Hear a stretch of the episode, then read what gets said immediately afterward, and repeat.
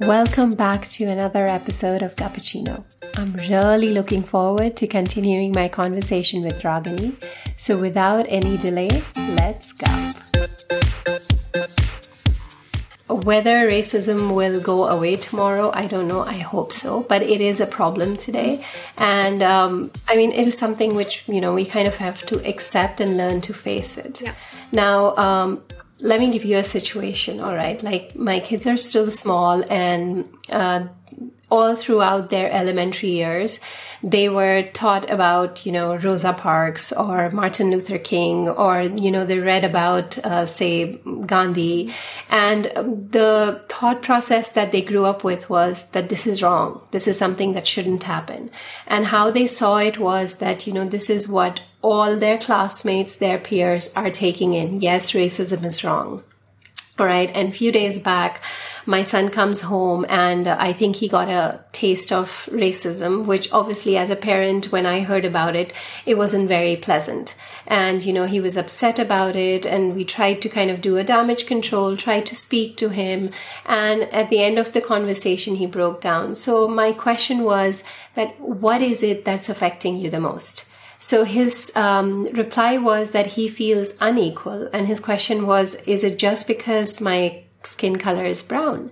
So, you know, um, I was shattered as a parent. I immediately got into a damage control mode and I did what I had to do. But at the same time, I did tell him that you need to understand that this is a reality. All right.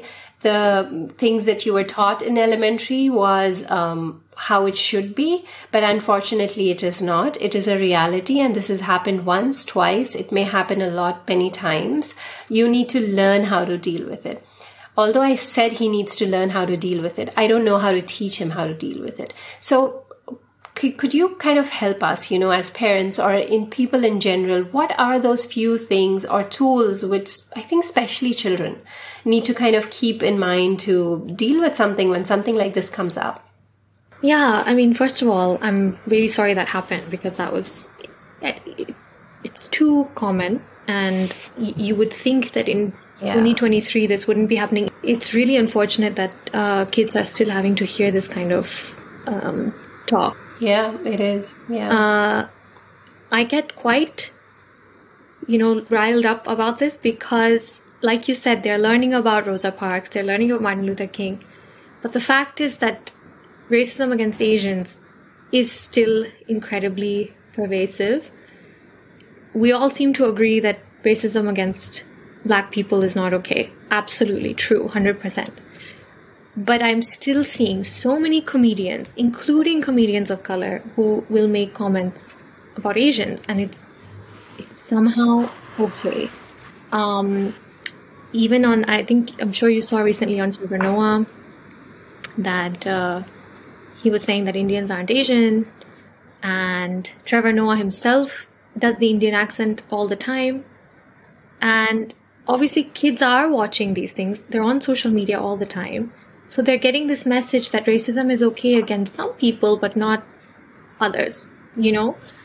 Um, and it's very casual. So, um, yeah. Um, it's never overtly racist that I hate Indians. It's always something, just a small joke or some, you know, um, just create a space where your child can just talk about it. Um, because it's like, you know, if I can't even talk to my parents, like, why, how can I stand up to a stranger? Um, and I think a lot of Asian parents, unfortunately, are still very uncomfortable with this topic. Uh, so until you educate yourself as a parent about what's actually going on and what the history is, um, you won't be able to have that open conversation about it. Um, so a few things. You can you can learn what the school's resources are like what what's in the curriculum around race stuff. Uh, do they have like a counselor? Do they have like who deals with this basically? Um, you can interact with other minority parents, see what their experiences are, see if, you know, um, they can kind of keep an eye out for this behavior, talk to their own kids about it. Because when you feel like you have someone to back you up, you feel a lot less isolated uh, in that situation. So it's like, Right. you know, so and so's parents uh, talk to th- their son about it. And so next time, if you see this happening, like make sure you say something. And now everyone's backing each other up. So it, it's all about making sure that your child feels they have a backup. Um, whether it's with other kids, whether it's with you, other parents, like really just emphasizing that you're not alone in this. Right.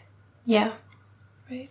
This is a this is an international platform that I'm talking about. But if we kind of go back to India specifically, right? Even then, I mean, this does happen. It may not happen about you being an Indian, but it can happen about you being from the Northeast, from the North, from the South, from the East, West, you know, anything. It can also happen about skin color, unfortunately. You know, somebody would be more fair, somebody would not be. What happens then? Every school doesn't have that kind of a counselor that can address your needs exclusively. So, is it still about creating that kind of an environment at home? Hmm. I'm thinking, I guess, again, it's about messaging. So, like, um, the new face of uh, Masaba, uh, the designer, for example, is um, she's a dark skinned woman from Bangladesh. And so, same with like a lot of these new models are representing a variety of South Asia. I guess if you're a parent who's in India and there's not really resources at school or at home, then what you can do is see who your child is following on social media. Um, the algorithm can work to your advantage. You can make sure that they're following people who are really like body positive and like inclusive and all these things because that is where they're spending their time, fortunately or unfortunately.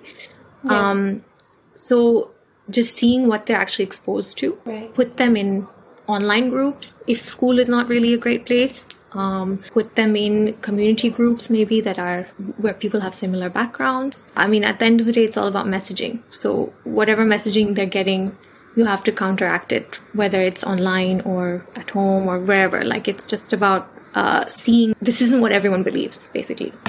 Okay, um, coming to um, Desi feminism, it's another area of expertise for you. How does it differ across culture? Why do we need a concept called Desi feminism at all? Obviously, feminism looks different in South Asia, and we have a different history. We have a different set of opportunities. We're still dealing with higher rates of gender based violence. We have different, you know, even in London, that honor killings happen in South Asian families. So these are realities that are not faced by women in Finland or wherever. Um, so there is a need for a separate kind of education on South Asian feminism um, because we have a different set of circumstances and we're dealing with different expectations. Um, we value different things. So, for example, there was this book that came out a few years ago called Chup. And uh, this researcher did um, a study on what Indian women value the most. And the word sacrifice Right. was something that came up a lot uh, the most frequently, and uh, it comes up with mothers and wives and and daughters a lot um, because it's something that you're praised for. It's like the more you put up with, the better you are as like a mother or wife. So obviously, white women are not dealing with that kind of uh, family dynamic, and there's a different set of privileges when it comes to beauty standards or the job market or whatever it is. Right. Lastly, um, March is celebrated as, you know, International Women's Day. According to you, what is that one factor or one step which every uh, female needs to kind of focus on or take in to improve their mental well being? Uh, it sounds really small, but uh, I ask clients a lot about like, what do you do that's just for you?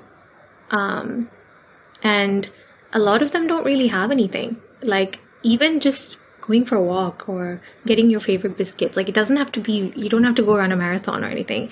Um, but a lot of these women, including myself until recently, there wasn't anything that it was just about me, for me. It was my time. And that's what I would say. Just find one thing, 15 minutes a day.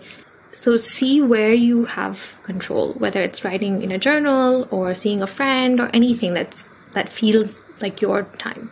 Right. Yeah. Yeah. I guess it does come back to the same thing about the research that you were talking about that the most frequent word that came up was sacrifice. Perhaps that's why nobody is doing anything for themselves. Right. You are making so much of a difference to, you know, every life that's crossing your path. So that's that's that's wonderful. Thank you. I, I really don't know about that. Thank you. Yeah. Yeah.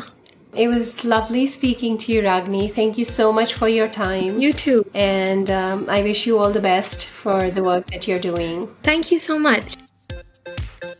And thank you, everyone, for tuning in. If you have a feedback, if you want to tell us something that you really enjoyed, or there was something that you did not like, or you just want to say hi, make sure you drop us a message. I look forward to brewing some more interesting conversation next week. Have a beautiful week ahead. Stay connected.